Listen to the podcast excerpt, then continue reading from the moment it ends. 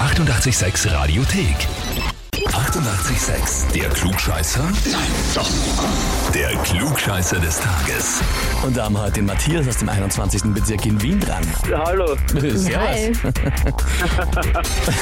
Okay, ich nehme an, nachdem du schon so lachst, weißt du, warum wir dich anrufen. Ja, natürlich.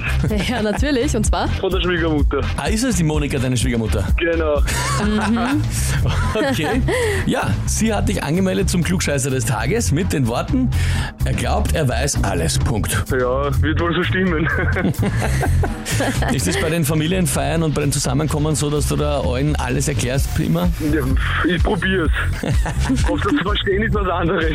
Ho, ho, ho, ho, ho. Große Worte, Matthias. Na, Das gefällt mir. Mutig vor allem. Ja, Von der na, Schwiegermutter. Ja, ja, das. Ich glaube, der sich Matthias ist schon einer, der, der kennt ja nichts. Ja? Wahrscheinlich. Na gut, dann gehe ich mal auch davon aus, dass du dich der Herausforderung stellst. Ja, natürlich. Natürlich. Na, dann legen wir los. Und zwar, heute hat der Schauspieler Ed O'Neill Geburtstag, wird 76 Jahre alt. Natürlich berühmt geworden, ganz groß als Al Bundy in der Serie Eine schrecklich nette Familie. Kennst du die Serie? Äh, ja. Ja. Gelaufen, 10 Jahre, 250 Folgen. Und da gibt es natürlich einige Fun Facts dazu über die Serie Al Bundy, Ed O'Neill.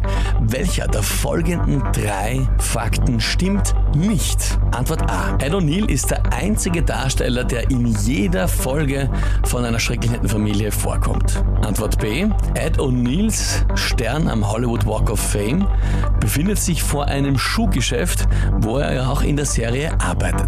Oder Antwort C. Ed O'Neill hat eine so schwere Hundehaarallergie, dass sich die Serienmacher überlegt haben, den Familienhund Buck nach drei Folgen wieder aus der Serie rauszuschreiben, haben sich dann aber doch anders überlegt. Und die Frage ist, was davon nicht stimmt. Na, stimmt nicht. Dann würde ich sagen, mal das letzte. Das letzte glaubt, das stimmt nicht. Ja, hoffe ich auch. Geraten oder hast du irgendeinen Anhaltspunkt? Na, geraten natürlich. Okay. okay. Einfach Das geraten. sagt man das Gefühl, dass man das weiß. ja.